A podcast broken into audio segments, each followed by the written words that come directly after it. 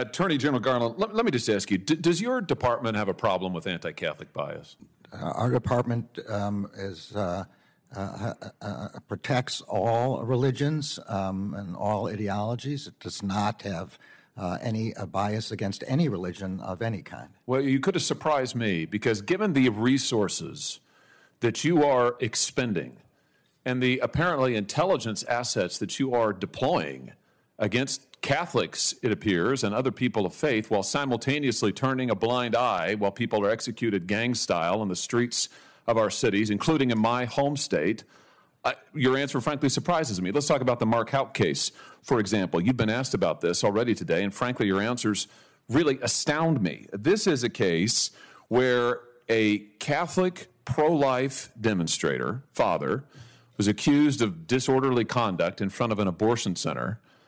The local prosecutor, the Philadelphia district attorney, who is a Democrat, a liberal, very progressive, declined to prosecute. There was a private suit that got dismissed.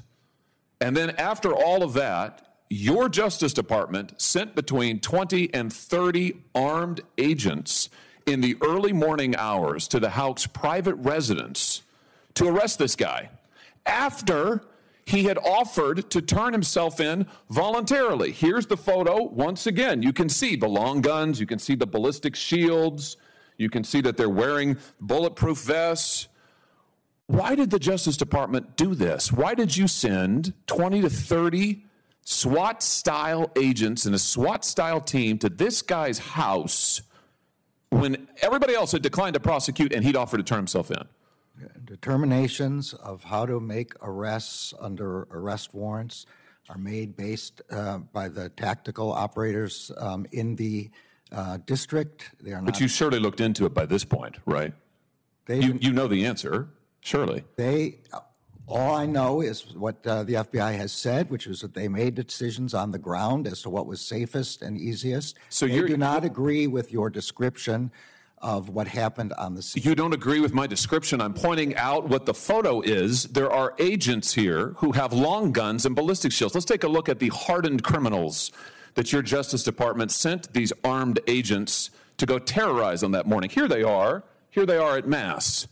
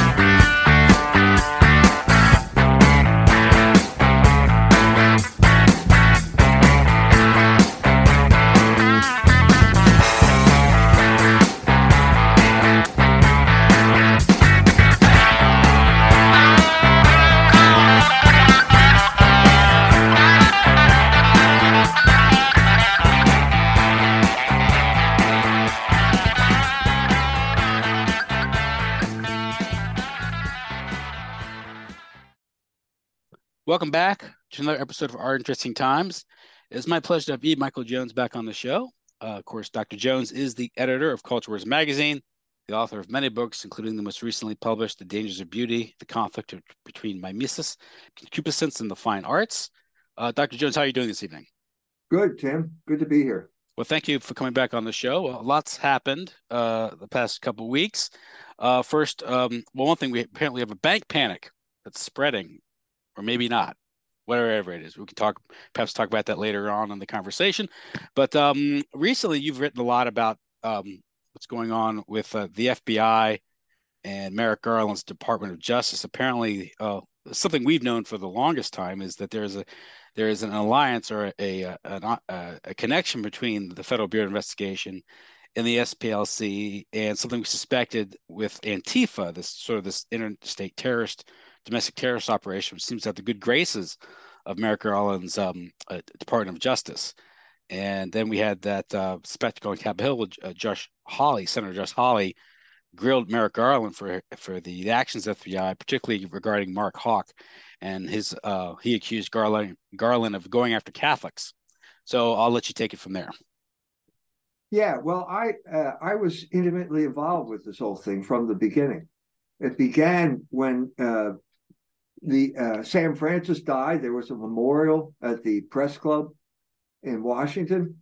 Uh, Fran Griffin, friend of his, uh, or, organized it, and she asked me to speak. Now that was odd in a way because I could think of a lot of people who knew Sam better than I did, but she wanted me to speak, uh, and probably because she knew what I was doing at the time. I was right in the middle of writing the Jewish Revolutionary Spirit at that time, so I got up there and I gave a talk in which I said, uh, you know, uh, uh, it's not black or white, it's religious.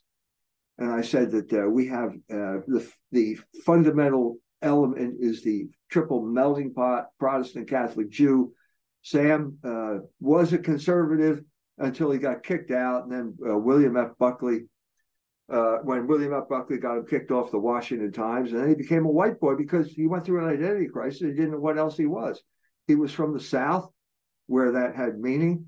Uh, he didn't go to church, uh, and so he didn't have any other identity. And so I started by saying, you know, I remember Sam. I was at a, a conference he gave with uh, Mr. Tyndall, the founder of British Front, and uh, Mr. Tyndall was going on uh, about uh, how what a wonderful thing it was to be a white guy. And as proof of that, he mentioned Elizabethan England. And at that point, I I looked at my friend Jerry Bruin, uh, and he looked at me, and the same thought occurred to both of us, which is basically, wait a minute, isn't that the time when you got drawn and quartered for saying the mass, uh, and and uh, hanged uh, if you were a Catholic? And so when the question period came, uh, Jerry said, "Are the Irish white. And Mr. Tyndall was annoyed and he said, Of course, the Irish are white. My mother's Irish. And at that point, Sam said, Are Jews white? And that's how I began the talk. And as soon as I said that, you could feel this tremor go through the, the room. Uh, it was being filmed on the C SPAN. And then as I went on and on and on, everybody got more and more upset uh, until finally Taki cries out, We're all going to be arrested. And the lady who was in charge ran over and told C SPAN to burn the tape or whatever it was. Well, that was, uh, th- there was a, a, lady in the audience, and the lady was Heidi Beirich uh, of the Southern Poverty Law Center. Mm-hmm. And Heidi was completely, I think she was completely dumbfounded because uh, she obviously went there because she was trying to ferret out some type of racial narrative. And I had just completely confounded the racial narrative, much to the consternation of everybody in the room. And so she didn't know what to do. She she remained silent for about a year trying to figure this out. And then she came out with an article in which she said that I was uh, red faced and shouting. Well, Heidi, tell them what tell them what I was saying. Don't just talk about my face, handsome as my face is. I was red faced because they had TV lights on, and it was really hot in that room, and I was sweating like a pig. But anyway, and then she came out with this list of a whole new gambit here for the Southern part of the Center. It was Catholics. We have to worry about Catholics now. They're going to, they're all a bunch of bad people. They're all anti Semites. And she published a list, and I was on the list. And nobody on that list had anything to do with anybody else on the list. It was completely made up. It was completely a function of Heidi Beirich's overheated brain. And a lot of people were upset you know, especially being associated with me. It the, the list was created to turn it into something bigger than it was, but it was there just to get at me because I had said that, uh, given the thesis of the Jewish revolutionary spirit uh, at the at the talk. Well, okay, that was a big deal, uh, and then it was forgotten. And then all of a sudden, there's a whistleblower in the Richmond office of the uh, FBI and it turns out my name, they, they have the list there. And the, the whistleblower makes it public. And suddenly the big question is is the FBI going after Catholics? Well, this happened at a time when, yes, exactly. That's exactly what they were doing. And the, the big case at that time was Mark Houck in southeastern Pennsylvania. So he's a right to lifer. 25 armed officers with drawn guns show up at his house, terrorize his family uh, for something that didn't even rise to the level of a misdemeanor. under the Soros prosecutor, Larry Krasner, who is certainly pro abortion. So this is way uh, overreaching, really overplaying your hand. And then it came to the attention of uh, Ted Cruz and uh, Senators Ted Cruz and Josh Hawley of Missouri. And they called Merrick Garland in and they started to grill this guy. And of course, uh, he looked very uncomfortable because he, he, he tried to distance himself, saying that was indefensible, the memo. But the fact of the matter is, well, wait a minute, wait a minute. You were in bed with the Southern Poverty Law Center. You got in bed with them, and they were telling you uh, uh, who you should arrest. Uh, and and and and, and uh, so why would why did that happen? Well, they got out of bed with the SPLC by the time the thing came out, but they're still in bed with the ADL. And so Josh Hawley is grilling him and saying, do, do, do you go after Catholics? So good, good. We're back in the ball game now. We're, we're starting to talk reality here. This is not black white. This is Catholic versus what? Liberals? Catholics versus uh, people from Northern Virginia? What, what's the what's the other side of the equation? Well, uh, Josh Hawley couldn't couldn't say it. He couldn't even say the word neoconservative. I mean, everybody yeah. Everybody can say the word neoconservative. You know, all of the uh, analysis of guys I respect uh, of the Ukraine war, they all use the word neoconservative. Colonel Macgregor uses it regularly. It's a euphemism for Jew. Even Bill Kristol knew that. They even say cabal, right? yeah, that sounds like a canard. Isn't that a canard? so anyway, uh, he he missed an opportunity uh, to do that. Uh, so at that point, it looks as if the story's dying. And then there's a riot in uh, Atlanta, and the police arrest uh, a bunch of Antifa uh, rioters, terrorists. And it turns out one of them's a lawyer for the Southern Poverty Law Center. So this is now, this is God's hand in this thing. We're bringing out the story here. The story here is that it's Catholics versus Jews. That's what this battle is about. That's certainly what the abortion battle has always been about. And Josh Hawley can mention the fact that as Catholics uh, being persecuted here, but he can't bring up the fact that uh, uh, abortion uh, is a Jewish sacrament. He should have said at this point, uh, Mr. Garland, uh, do you believe that abortion is a fundamental Jewish value? Does that color your ability to enforce the law in this country? Now, that would have been really interesting. And of course, the ADL would have gone ballistic at that point. But uh, so that that's what had to happen. But it didn't happen. Okay. But God's not going to let this thing go. He's always providing ammunition for Catholics who are too stupid to use it. But so what does two days after uh, Merrick Garland gets grilled in front of the uh, Senate uh, committee. He shows up in the Ukraine and he has his picture taken with Mr. Zelensky. Well, wait a minute. What's the attorney general doing in the Ukraine? Don't we have uh, a State Department? Well, well, yeah, we do. It's it's even run by another Jew, Antony Blinken. Yeah, they got that covered too. So, well, I, so so what I uh, the most recent thing I wrote is I went back to that article that they did in Jerusalem Post and said eh, they're full of enthusiasm. You know, the, the Jews love these moments. Uh, Biden could have a minyan. He's got so many Jews in his cabinet or in the West Wing. Well, there's Merrick Garland uh, going to the Ukraine, acting as a faux Secretary of State, uh, and there's uh, uh, Antony Blinken, who is the Secretary of State, and on the very day that China pulls off the coup of the decade, the diplomatic coup of the decade, by uh, brokering a peace deal between Saudi Arabia and uh, Iran, Merrick Garland hands out Woman of the Year award to a man from Argentina. yes. And you can watch it. It's really funny to watch. Or, or Blinken, the, Blinken did that, right? Yeah, Blinken did that. Yeah.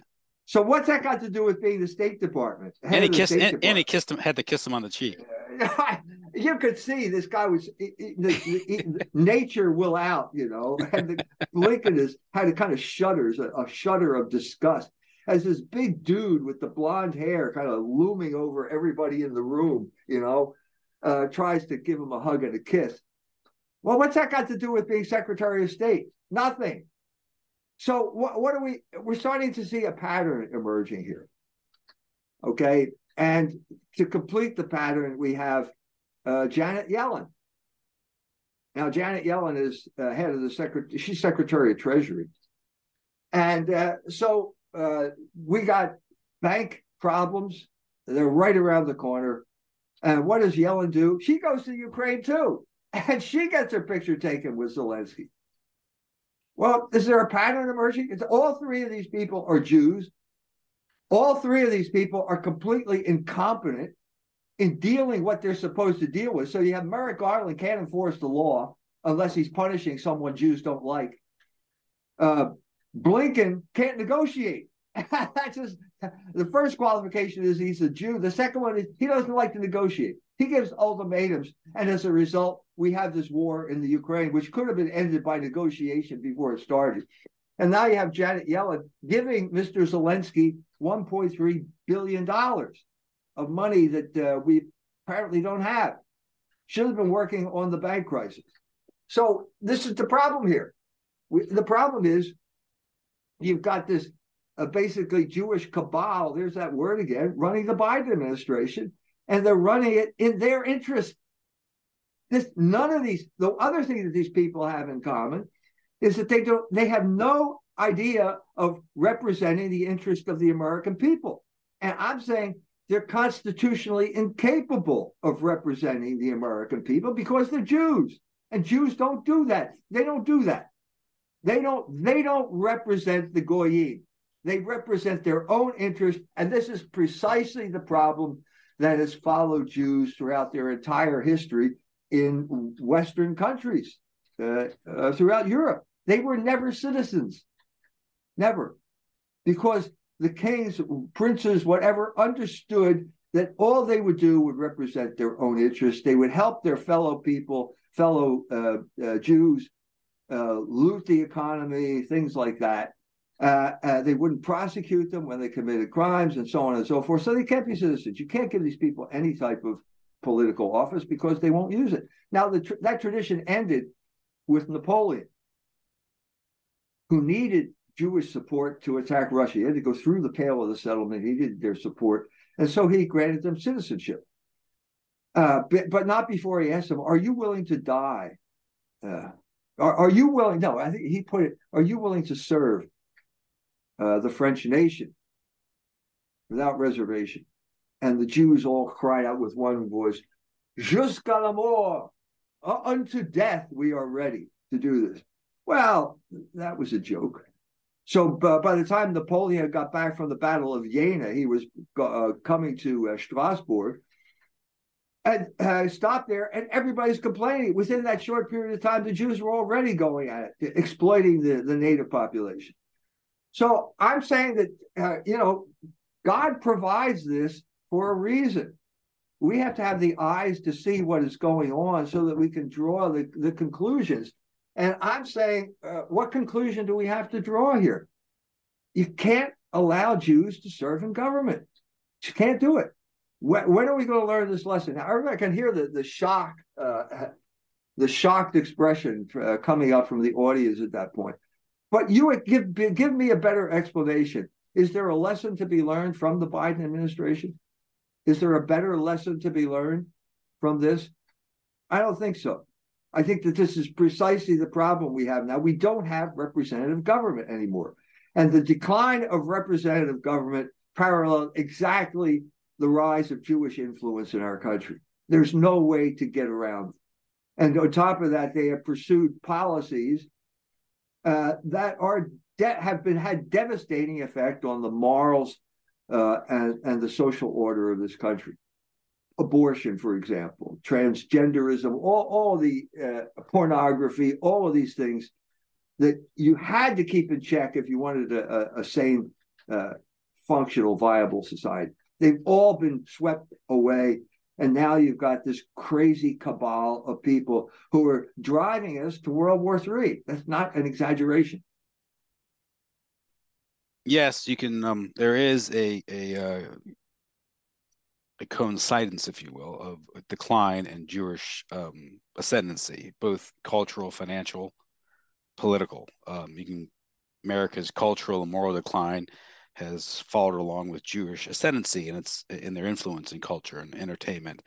Uh, you could say the economy and finance as as the um, Jews have become more influential in the, nation's finances. Yeah. One, one of the things yeah. we have to uh, point out here is that the sanctions office at the Treasury Department has always been a Jewish operation. Mm-hmm. And they have used that to loot countries for their own benefit. And I, I mentioned one of the article I wrote of the uh, one of the guys who was still involved there is Stuart Eizenstat. Mm-hmm. He he didn't he loot the Swiss banks in the nineties or something? Yeah, that's exactly what he did. So it was it was a, in conjunction with the Holocaust narrative. Really? So this yeah. That, was, oh oh oh that again. because because it, it, the looting started right after this book uh, Fragments came out. Fragments was a book by a a, ba- a man by the name of Benjamin Wilkomirski. Tragic story of a little boy in growing, a little Jewish boy growing up in Latvia, and then the Nazis come and his family is broken up. It, it was just heartrending to, to read the story. And it also was completely phony and completely made up, which is exactly what happened to the Holocaust narrative after Steven Spielberg did Schindler's List after he created the uh, Shoah Foundation, where anybody could show up and tell you any crazy story, no matter how uh, uh, ex- uh, uh, crazy it was, and he would record it and it would become part of the archive. So it turns out that Benjamin Wilkomirski is not a Jew from Latvia; he's he's a Christian from Switzerland. And his name is Dössekker, and it's, it's it, they made it up completely. And so now you have uh, what this brings up the interesting question of Holocaust denial which is a, a delict that was confected by uh, Debbie Lipstadt, who is also a member of the Biden administration, by the way. Uh, both Eizenstat and Lipstadt are in charge of going after Holocaust uh, denial or Holocaust uh, spreading of anti Semitism, stuff like that. So Dössekker's memoir, phony memoir, uh, put the uh, Swiss on the back foot when the United States, when the Jews basically came after them. So a and discredited so, book, a book of fiction, becomes the backbone for this legal case, this extortion racket. Right. Yeah. So, uh, so what's the crucial connection? Well, the, uh, you the term Nazi gold. As soon as you define the issue as Nazi gold, you won. And so it ended up that uh, the Swiss. I was there. I was hanging out with a lot of Swiss people at the time, and they were all angry, and no one could articulate the problem no one could identify the problem. And when some Swiss uh, legislature came close, he was forced to apologize because he, he said, Was Auschwitz in Switzerland? And the, the, Jews came down on him like a ton of bricks, and he had to apologize. And they had to pay a lot of money, and it went to the World Jewish Congress, I believe. I think that they were the bag man for this extortion caper. Wasn't the case that there are some accounts that were unaccounted for? just presumed they were Jewish because they're unaccounted for, or something like that. It was all kind. Of, look. First of all, the Swiss made uh, settled these accounts right after World War II, and mm-hmm. the, the uh, and uh, Eizenstat collaborated with Alphonse D'Amato, who was the secretary, uh, senator from New York at that time. They just ignored everything. And the point is, I'm getting back to the point: you can't ignore everything if you're a Jew, because all you have to do is invoke the Holocaust, and the other side loses. All you have to do is say Nazi gold, and you get the newspapers to repeat it, and you win. And that is how basically Eizenstat used the offices of the Treasury Department to fill the pockets of fellow Jews. That's what's going on. It's still going on. Now it's Zelensky. You know, they rush over, the Jews rush over to fill his pockets. I don't know where that money goes. Nobody knows where that money goes. No, there's know? no, there's no, uh, there's no uh, uh, uh accounting of where it's going. In fact, they even no. they, they they explicitly kept it out of the out of the spending bill. Yeah. Yeah, and so you're and so we have to just get on board here because this is this is Winston Churchill. Zelensky's Winston Churchill, and this is democracy, and it's a, a all of this stuff is the narrative, and we're winning anyway and just send a few more uh, uh, bombs and we'll we'll shoot. Well, that's all collapsing now. So what you're seeing now is okay, guys, you're the ones who put everyone up to this Ukraine caper. It was a Jewish operation from the beginning, with Victoria Nuland orchestrating the coup, uh, appointing one Jew after another to find that they had Zelensky. And now you have Blinken and Winken, Blinken and Nod supporting uh, Zelensky and siphoning money off into that black hole where nobody knows where it goes, you know. And and you're supposed to be. Uh, this is an issue as if uh, you're not a patriotic American unless you support this Jewish looting operation. Well, I'm sorry, that's got to stop. It's got to stop. And I think these people are going to bump into a large chunk of reality, which is known as the Russian army. They're not going to win. They're going to lose this war. God knows what's going to happen at that point. Uh, but the the the organs of the propaganda organs like the New York Times and the Washington Post are already backing away. And there are going to be people who are probably saying, no, I never supported it really, uh, and so on and so forth. But it's up to us to learn the lesson here. And unless we are, can articulate what's going to go on, we're not going to learn the lesson. And the lesson is do not expect Jews to represent the American people. They are constitutionally incapable of doing it. Constitutionally. Well, and, does, and, and, I'm sorry. I'm, I'm, I just like to say one more thing. Then the place we have to start. Let's start gradually here, but let's eliminate all dual American Israeli citizens from government tomorrow. That's not that's not hard to do. You cannot be a dual citizen. That should be obvious to everyone because you're not serving the interest of this country if you're a dual citizen with Israel. End that right now. Well, this is a problem created by inherent inherent to Zionism itself, meaning that Jew, all Jews uh, are uh, uh, theoretical citizens of the Zionist state, Israel, so they have a dual loyalty sort of baked into their identity, at least you know since the the founding of Israel and just before when that 19th century ideology. It's it's a, it's just Jewish nationalism that developed in the 19th right. century. A lot of other nationalist ideologies at the time. Um, right. A lot of Jews that opposed it, from what I understand, it wasn't. Right. There's no traditional Jewish thought to it. It's just I think it's Rothschild British geopolitics that, that fed it. You know, emphasis on Rothschild at that point because of usury and the Jewish takeover of the British Empire through financial chicanery, primarily usury. Right. that's an important factor here. Um, but the, yeah, they're, they're, you say they're constitutionally able to represent the nation itself, sort of the, the civic nation, the, the creedal nation of America, because their their primary identity is, are not Americans or U.S. citizens; it's Jewish identity, and of course that identity, uh, as you write about in the in the Jewish revolutionary spirit, is inherently subversive and anti antithetical to the host culture. And so, there, as long as their identity is Jewish, um, as understood in your book, uh, they're not capable in, in, in the main in in serving uh, the United States primarily. In fact, you know, when you say dual loyalty, I think Joe Sobran once quipped that dual loyalty would be an improvement. you know, uh, it's a little you're giving you're extending an olive branch to say dual loyalty here, um, and that, that of course that was illustrated. Uh, uh, I think most uh, clearly in the um, in the the uh, the pardoning of of of, of um, Jonathan Pollard. Absolutely. Yeah. Absolutely. Now look at look at uh, Trump. He did everything the Jews wanted, and they turned on him, mm-hmm. and including uh, he alienated the entire military establishment when he pardoned uh, Jonathan Pollard. Mm-hmm. I mean, they were dead set against that. He was supposed to die in jail, and Trump just countermanded that. Get let the guy off. Okay, the guy, uh, Sheldon Adelson's plane shows up. Oh, wait a minute. Are we seeing a pattern here? Sheldon Adelson flies him to Israel. He lands there, and guess who's standing on the tarmac? Benjamin Netanyahu, that the, the prime minister of Israel, our best ally in the Middle East, welcomes him with open arms. And then two weeks later, Jonathan Pollard gives a speech in Israel saying, it's the Jew's duty to betray the country he lives in. Well, how's that for gratitude, Jonathan? Listen, are, are we too stupid to learn the lesson here? What you have to be really stupid not to learn the lesson that the Jews are trying to teach us here. Well, I mean, if you consider, I think the top ten donors to the Democratic Party are Jews. top eight to Republican Party are Jews, and that's why foreign policy is uh, controlled by Jews.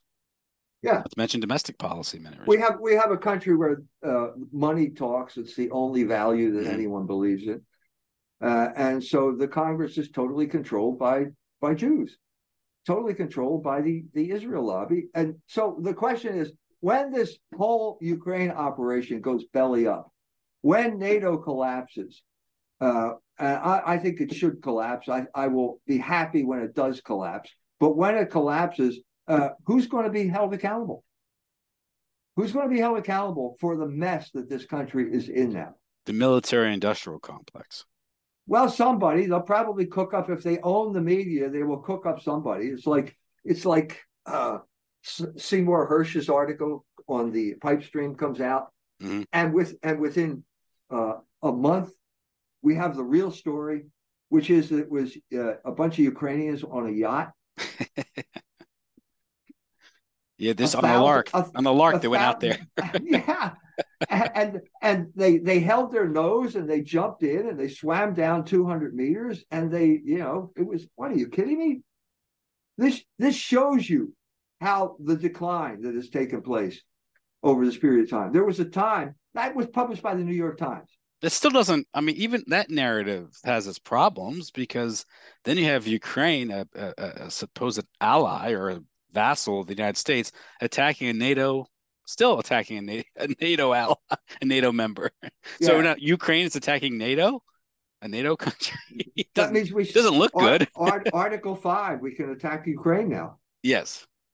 Or yeah. Germany can attack the United States. Either way. But uh, this cannot go on. This well, the, I mean, obviously, these institutions don't serve their their uh, their advertised mission. They're just cover for this stuff. So when we point out these these uh, the hypocrisy or inconsistency or corruption, uh, you're not going to shame them. but yeah, it's uh, um, but yeah, the uh, uh, getting back to the issue again of, of the, the the Jewish role in all of this is um, uh, again what you can't look at what's going on and say this is in the best interest of the American people. Uh, since when has foreign policy ever been, you know, carried out in the interest of the American people? Uh, I, I can't think of a time in the 20th century where U.S. foreign policy wasn't controlled by some special interest. And since the, 1920s, the Achilles, yeah. the Achilles heel of the United States uh, has been uh, de facto separation of church and state. That's not really what it was, but it, that, that letter of Madison got resurrected by these uh, uh WASP elite guys after world after World War II. Oh, you mean that, you mean Je- you mean Jefferson? I'm sorry, Jeff. Was it Jefferson? Yeah, yeah. Jefferson's letter to the uh, Danbury. Uh, yeah, yeah. So it's there, but but when you do that, if you you eliminate the contribution of religion, uh, the state religion, you eliminate the uh, moral back fiber, the moral fiber of the American people, and when you eliminate that, then money determines everything and that has been the Achilles heel of America. Money determines everything. Yeah, yeah. It's uh that's or yeah, it's dollar democracy. There is an interesting case, and and of course you create a vacuum. The vacuum is filled by something, of course, and it's filled by by you know you could say secularism, which of course which is serves the uh, interest of, of Jews. There's an interesting case I just read about in um I think it was in Pennsylvania. A high school had a after school Christian group and there was a Jewish teacher there didn't like it, and so he, instead of just uh, openly opposing the Christian group, he decided to start his own after-school Satan group. And uh, the school said, "No, you can't do that. That's Listen, not a real." These, these Jews are giving Satanism a bad name. I know, but then here's a, the trick. Here, he tries to start this group, and the school shuts him down. No, you can't do that. It's not genuine. And the ACLU steps in uh, they haven't been protecting anyone's rights lately, so they figured they'd step in here. And uh, they they threatened to sue them, and the school, in order to avoid a lawsuit, just canceled all all groups after school. So the Jewish teacher got his wish; he got rid of the Christian group. Right. And with within that vacuum, what's gonna what's gonna fill the vacuum? You know, it's the same uh, strategy of Leo Pfeffer, right? Very similar. Yeah, sure. That was exactly the strategy behind uh, the school prayer decision, Schempp versus Abington School Board you you basically uh, plead uh, you're you're a, a, a, a, minority whose rights are being infringed upon. And you hurt my feelings when you do this. and you capitalize on the American sense of uh, justice, fair play, whatever it is, tolerance, and you institute this, and then the Jews take over, and then they persecute the very people that they were uh, uh pleading for tolerance for. Uh, so that that's what has happened. That's what has happened. It would be stupid uh, on our part to ignore the reality before us. We've got to we've got to simply end this this uh, era where you can't even mention these people's names. You know, you well, can't yeah, you can't hold them yeah. accountable for anything. Can't we hold this the Biden administration? Is it anti-Semitism to criticize the Biden administration? Well, yeah, well, because according to ADL, it is. Yeah, anything anything that they don't like is anti-Semitism, it, but that's got to stop too. Did you see that ADL tweet? Uh, uh, I think it was Greenblatt who accused Donald Trump of being anti-Semitic when Donald Trump said we have to root out uh, what uh, warmongers uh, uh, yeah, you know, uh, I forget the other two, all these derogatory names. And so that's anti-Semitic. What are you saying? Warmongers? yeah, anarchists or saying, Jews? Uh, is is warmonger a code word for Jew? Is that a dog whistle, Jonathan? Yes.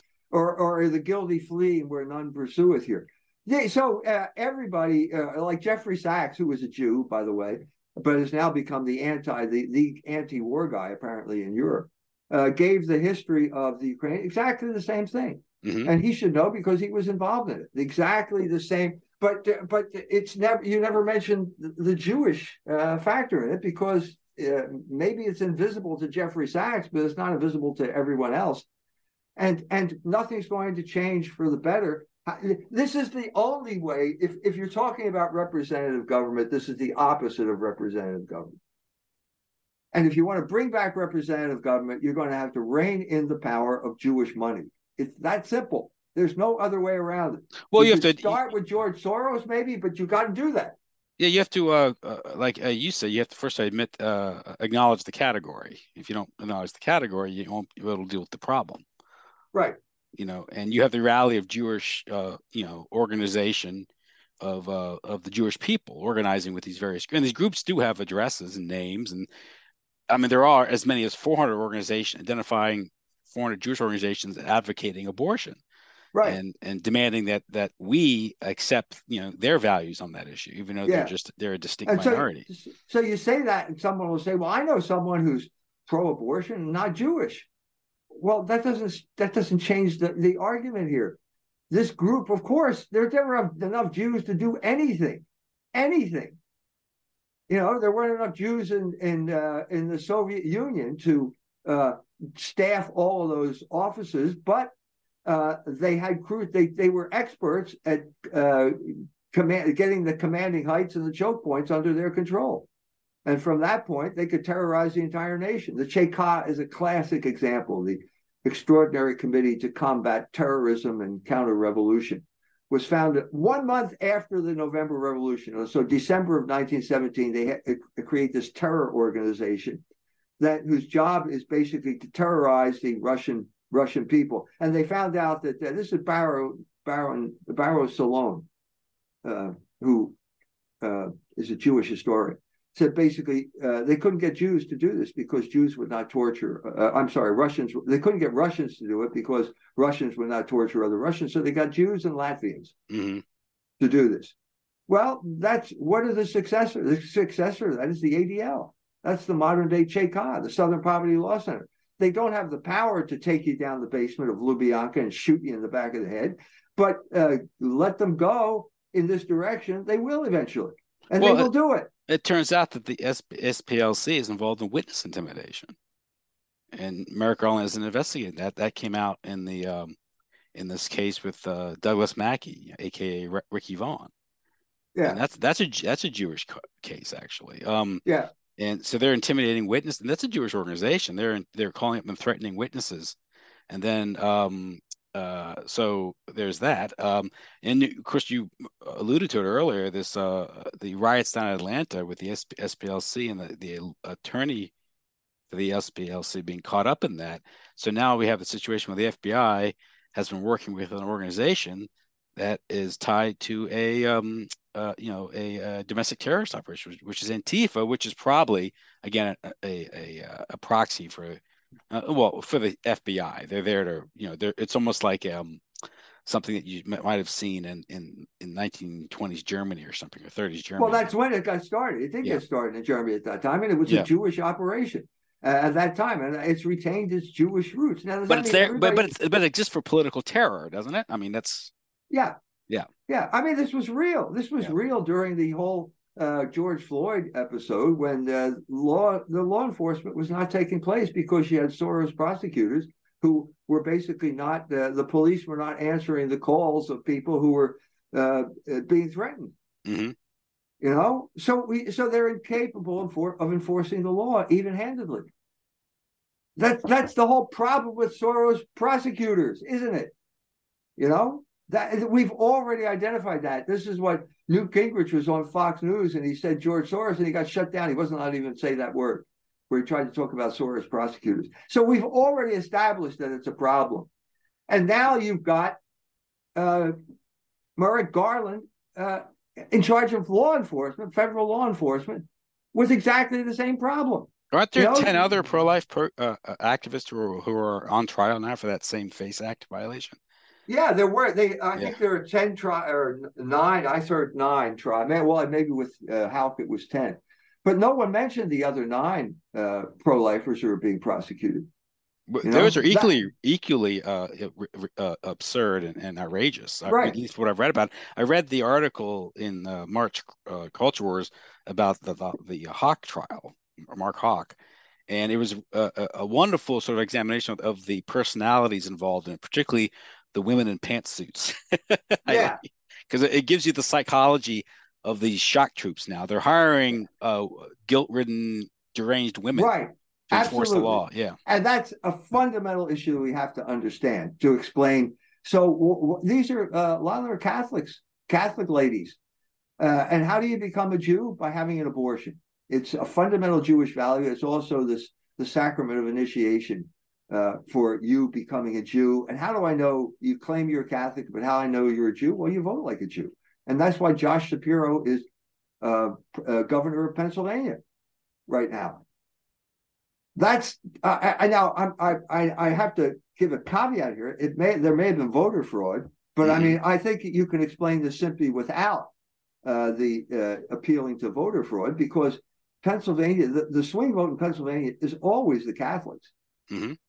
And why would a Catholic vote for a Jew who made a name for himself by persecuting the Catholic Church when he was DA in Harrisburg? Well, because of abortion. That's why abortion is so important to the Jews, because that's how they get, that's how they created feminism. And that's how they get, that's why it's important for the Democratic Party. It's a huge constituency in the Democratic Party. Probably replaced workers. also explains their sort of irrational emotional and irrational response uh, to uh, Mark Houck, uh, who is simply there. Uh, uh, you know, he's he's doing sidewalk counseling and trying to save lives, and he has no ill will towards those going in. Actually, his utter compassion for them. He's doing, but their reaction is so telling because, uh, again, the case was so absurd.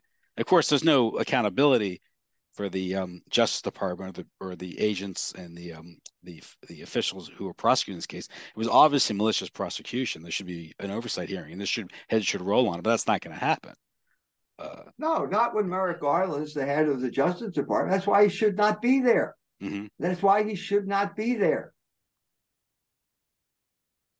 Well, yeah, he lacks the temperament, and also I I think that the the, the proper love of country and patriotism because he's obviously he he feels a greater affinity to who to like someone like Zelensky over there in Ukraine. He does, obviously, he flew over He two flew- days after Josh Hawley grew.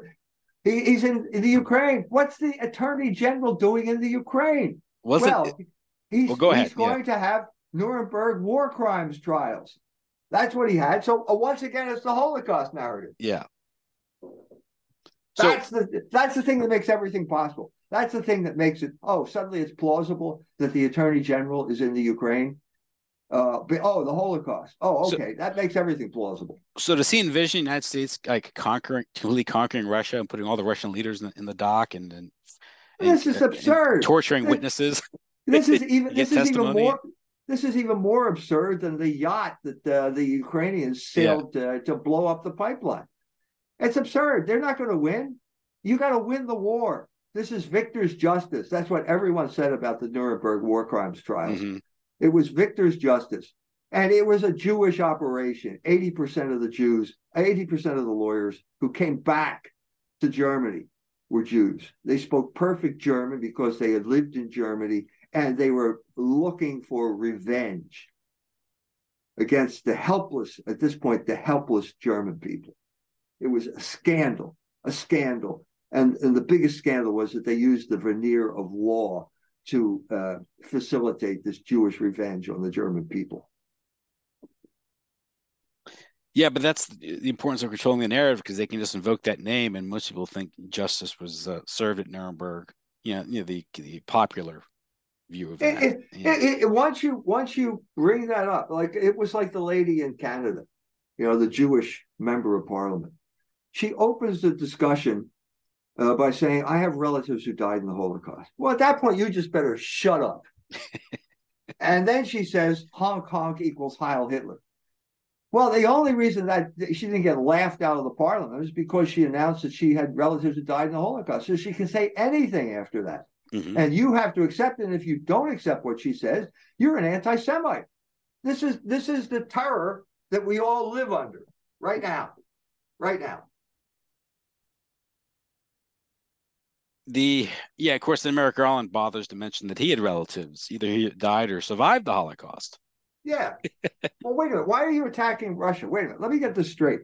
Didn't Russia uh, liberate Auschwitz? Didn't the Russian army liberate Auschwitz? So why are you mad at the Russians now?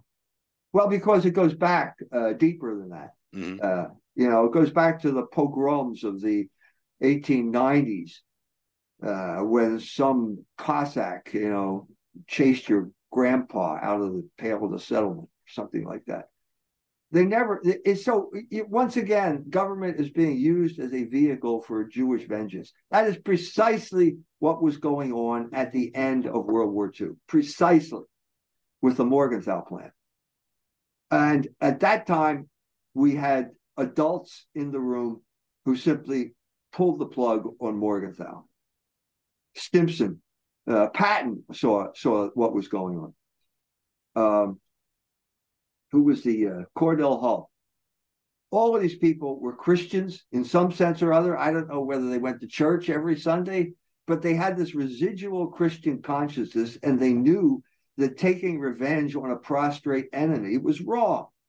And they saw it in practical terms as well, because uh, if we keep doing this, the Germans are going to welcome the Soviet army with open arms as a better alternative to the Americans.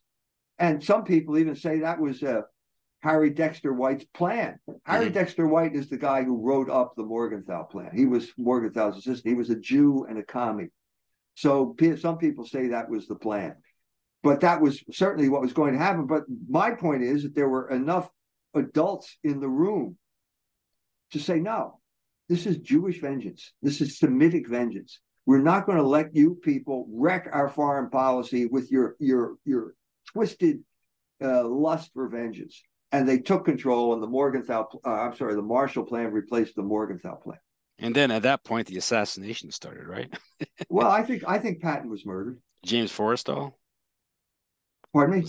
James Forrestal was another one who opposed. I that. think so. I think you can make a, a case for that. I strong think case that, uh, with Kennedy, both Kennedys I, too. I think both Kennedys. I think that Robert Kennedy certainly antagonized uh, the Jews when he was in uh, office.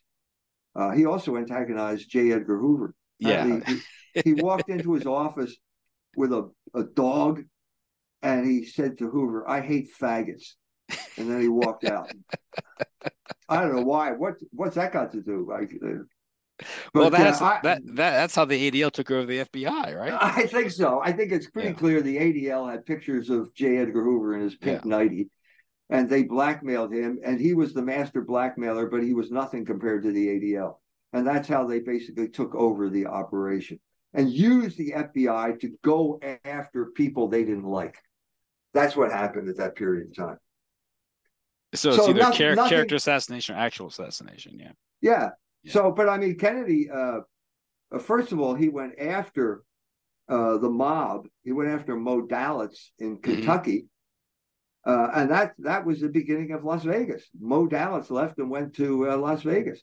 He was going to uh, uh, uh, Meyer Lansky was the guy who bankrolled Las Vegas. This is all part of our cultural history.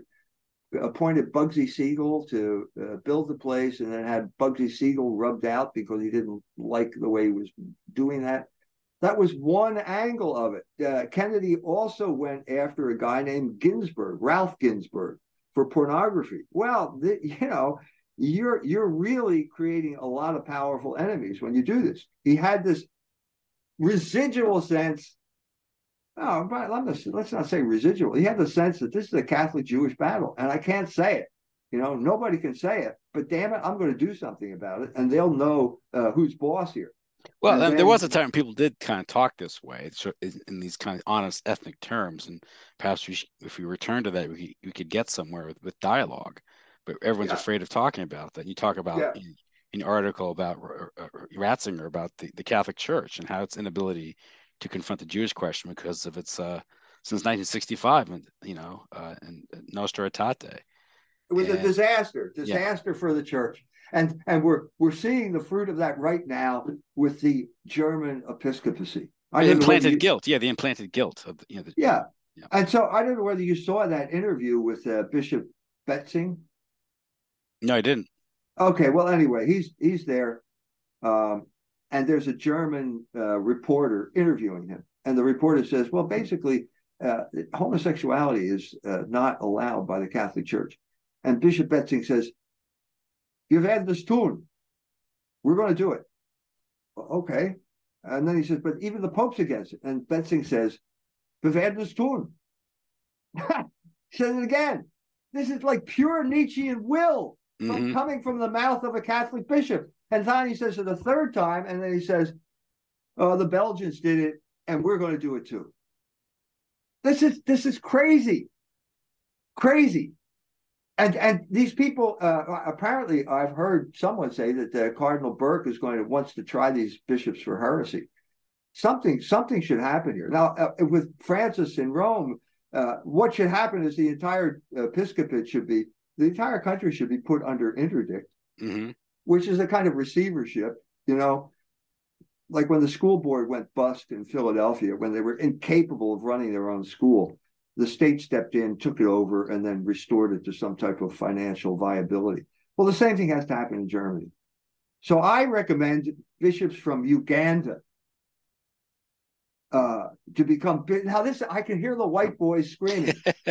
I can hear them screaming already. You know what I mean? Because I've been down this road with the white boys. But there's one thing you can count on when it comes to Ugandans, and they don't like homosexuality. Oh, sorry, didn't they? Don't they have martyrs there opposing it? Like the, the Ugandan martyrs yeah. are that their shrine is in Uganda. That is the religious center of East Africa. So if you're Kenyan, you're Tanzanian, you're Rwandan, you go to the the, the shrine, the, the shrine of the Ugandan martyrs. And everyone understands that sodomy is something that is, you have to die rather than submit to that. Well, what happened now? Now I mean, I had this discussion with uh, with General uh, Father Lang and I were talking about the legacy of the uh, Francis papacy, like what happened over this ten years. Well, there was a changing of the guard. Uh, when I, when it, when he first became pope, I I was uh, introduced. Father Langen introduced me to a man in the State Department. We had a conversation. He put my uh, talk, my position on usury into the encyclical Laudato Si. So I was enthused. I thought, yeah, this is good. We're moving away from, we're too close to the American empire. And then there was a changing of the guard. And basically now you've got the uh, editorial staff of America Magazine running the church, the entire Catholic Church. Yeah. And they sent Francis, I can't believe this. I mean, I don't know whether they sent him, but I can't imagine. Why would Francis go to Uganda and tell the president of the of Uganda that he has to strike down laws criminalizing sodomy if James Martin hadn't told him to do it. I mean, that makes no sense. Is that the biggest no problem? Is that the biggest problem in Uganda? Is there anti-sodomy laws? I. Why did you do this? this is absolutely crazy. Yeah, of course, the guy just laughed at him. All, all you, all the Pope did was destroy his own authority by being a messenger boy for for James Martin. This is this is crazy. This is the you know, unfortunately, is the church we live in, and that's precisely why nothing's going to happen uh, in Germany. Isn't uh, aren't the tell. Jesuits funded by the Open Society Foundation or Soros? yeah, something? they get they get about six million. Their uh, Jesuit NGOs get like millions of dollars from the Soros people. They are the chaplains for the oligarchs. Yep, yep. Now you mentioned usury, of course, and before I let you, I want this bank crisis factors into this. This uh, uh, uh, uh, this Silicon Valley Bank collapse, and now a lot of this is this the uh, result of a, a state-sponsored usury because debt and bonds factor into this, and right. the fact that the uh, the bank's uh, the, I guess bad position was created by the Fed raising interest rates, which they had right. to do to tame inflation, but not, since they're taming inflation, they're also killing the asset bubble, among which is the treasury bonds. Of course, treasury bonds prices are falling. Yeah. And you had to run, run on this bank with deposits because the bank was too cheap at paying depositors interest. So the, the depositors went to depositors went to other banks. So now you had you had a, a bank collapse. So what, right. what's your take on all this? That's exactly right. That's the systemic problem. You put mm-hmm. you hit the nail on the head. Uh, okay, now that is uh, there's ja- Janet Yellen. I I got people tell me maybe I said it, maybe I was hallucinating, but Janet Yellen did not raise interest rates. The Fed raises interest rates. Mm-hmm. Okay. But Janet Yellen's there to tell the Fed not to raise them that high so quickly. That is her job. You know, and this whole fiction of an independent Fed is is just that. It's a fiction. So okay, they raised it. They devalued the bonds, which were the main uh, capital foundation of the capital of the banks, and you create not only do you create a run on the bank, but you your assets just de- de- depreciated by forty percent because of uh, because of the higher interest rates you get on the new tranche of uh, bonds. So yeah, that's part of it. But then again, we got this other part as well, and it turns out that the Israelis were looting the bank uh, before uh, before it went bust, transferring billions of dollars out of the bank. That's in an Israeli newspaper. Uh, if the the footnote is in the article, which will appear in Culture Wars, mm-hmm. and so now you got um, again. Can we expect a Jewish attorney general to go after Jewish financial crime? I don't think so. I'm not holding my breath. I'm not holding my breath either because this is the classic cr- criminal. This is classic Jewish criminal activity. Now, other Jewish criminal activity like abortion or uh, uh, pornography, well, when they solve that problem by making it legal. But now mm-hmm. you've got financial crime. So uh, this Mr. Uh, Bankman Fried uh, gets himself extradited, and now he's uh, under going to be tried by Judge Kaplan in Manhattan. Well, don't hold your breath waiting for you know Bankman Fried to end up in Alcatraz. It's not going to happen. Mm-hmm. The same thing happened with Jeffrey Epstein. It was a Jewish judge who gave him a slap on the wrist. And then the ADL gave the uh, lawyer that got him off the hook, gave him an award. And then the whole thing, you know, then it got worse. And then they just pretended it didn't happen. So that, so we're back to the same problem again.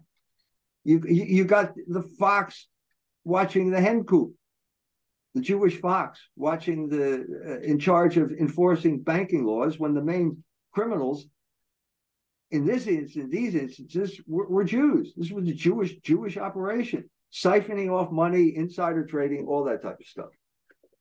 You also have a situation where I, I was reading uh, Barren Metal, and you were talking about Keynes and talking about when the the ending of the the uh, the gold standard.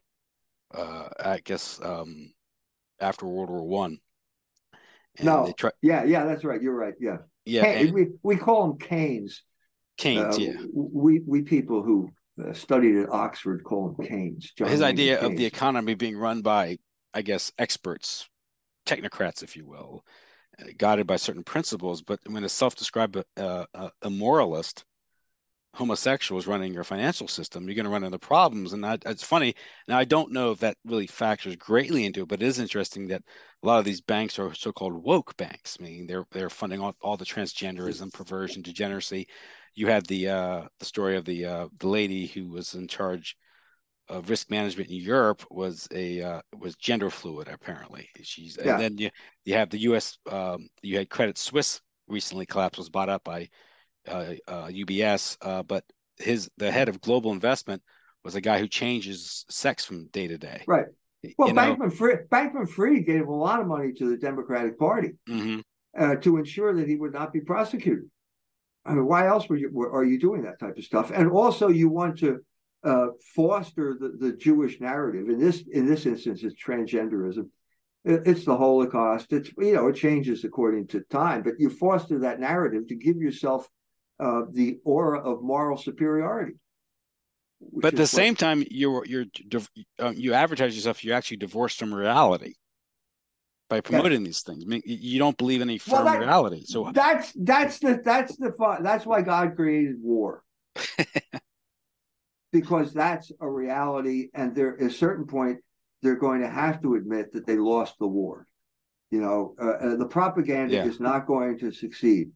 Uh, that's why I'm saying that uh, that Russia is the uh, the scourge of God. Luther used to refer to Islam as the the Peitsche Gottes. Uh, this is when when you get so out of line with reality, God will enter and he will bring reality to bear on you. And that will be uh, the cunning of reason. And uh, sometimes that's the only thing that will work. So, you know, th- th- they should have uh, abandoned NATO in 1989. That was that was I think that was God's will. I think I can safely say that that's God's will because that would have led to peace. And God believes in peace. He doesn't want war. He wants peace. And because they didn't, who didn't do it? It was the neoconservatives. Everybody says that. Jeffrey Sachs says that. Colonel Macgregor says it.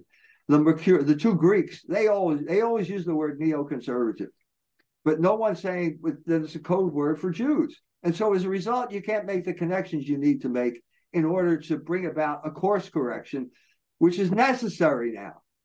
It's necessary because they have led the country to the brink of nuclear war. They have ruined so many institutions, and we have to put an end to it. well, that's what that's what that's what uh, Hutz was all about. I guess not knowing when to stop, right? You don't believe in limits because you don't believe in logos. Hmm And this is why they create banking crises, and then they uh, all that financial chicanery to profit off it. And uh, you know, it's uh, yeah. I, I guess a shortcut would be say uh, we don't don't trust them in these positions and see uh, see what happens. See I look, I. I, I know it sounds, it sounds awful to say that. I don't know what other, what other conclusion can we draw from the the absolutely abominable behavior of the Biden minyan. Mhm. What other conclusion can we draw? It's not just one bad apple here. It's systemic. It's constitutional. Well, you could ask the question: Have they um, exercised their inordinate power responsibly in the past 67 years in the West?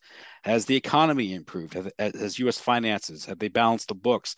Is is American culture healthy? Did they did they use the privilege they that was given to them in Hollywood? Has that been used responsibly? Are they promoting moral, responsible behavior? And I would say, if you're in the business of promoting immoral behavior, you're ultimately in the business of destroying the country. Because as, as John Adams said, no constitution can function outside the existence of a moral people. And Right. if you're, you're in the business of, of, of making people immoral, the system will collapse financially, right. culturally, uh, politically. That's what we're seeing. That's time to learn that lesson. Yeah. Nobody believed it. We had this illusion in the Catholic Church of Catholic Jewish dialogue as if that were going to bring some good about. That's a failed experiment. Yeah. We have to take stock and we have to just throw this, you know, cut our losses. Well, We're you not can't going to do that again. you can't promote in, internal chaos and call it liberty and expect to maintain pu- uh, public order. No. So if you're uh, you know taken aback by the anarchy all around you, things to be falling apart, that's because they they've been uh, you know pushing this for 60, 70 years unopposed because of the Holocaust narrative. Right.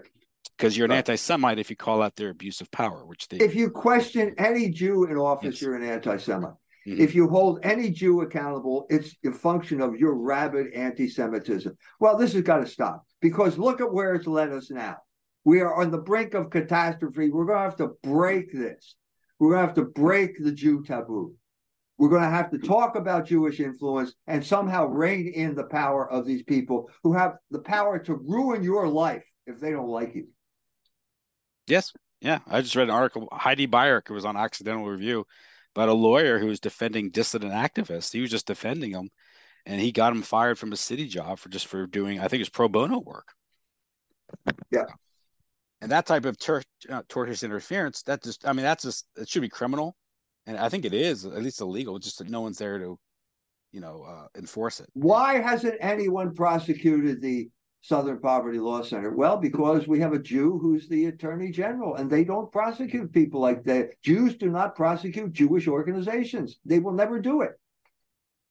You know, they'll they'll go after individuals because you know better one man die than a whole nation perish. Right? Yeah. So you'll have a yeah. Harvey Weinstein uh, yeah. periodically, okay, but uh, Harvey Weinstein died for the the great the greater good of the people, namely Hollywood. So he saved Hollywood by taking uh, one for the team. Yeah. So, well, uh, I said I'd have you for an hour. I'm ta- I think I've taxed you enough for the evening, so I'll let you go. Thank you. Thanks Thank for coming you. on the show. Uh, of course, Always Culture Wars, right? CultureWars.com. CultureWars.com. All of my books are available there. Uh, Culture Wars magazine. You can subscribe there and get the full version of all of the things that we discussed uh, tonight. Excellent. Well, thank you for persevering tonight.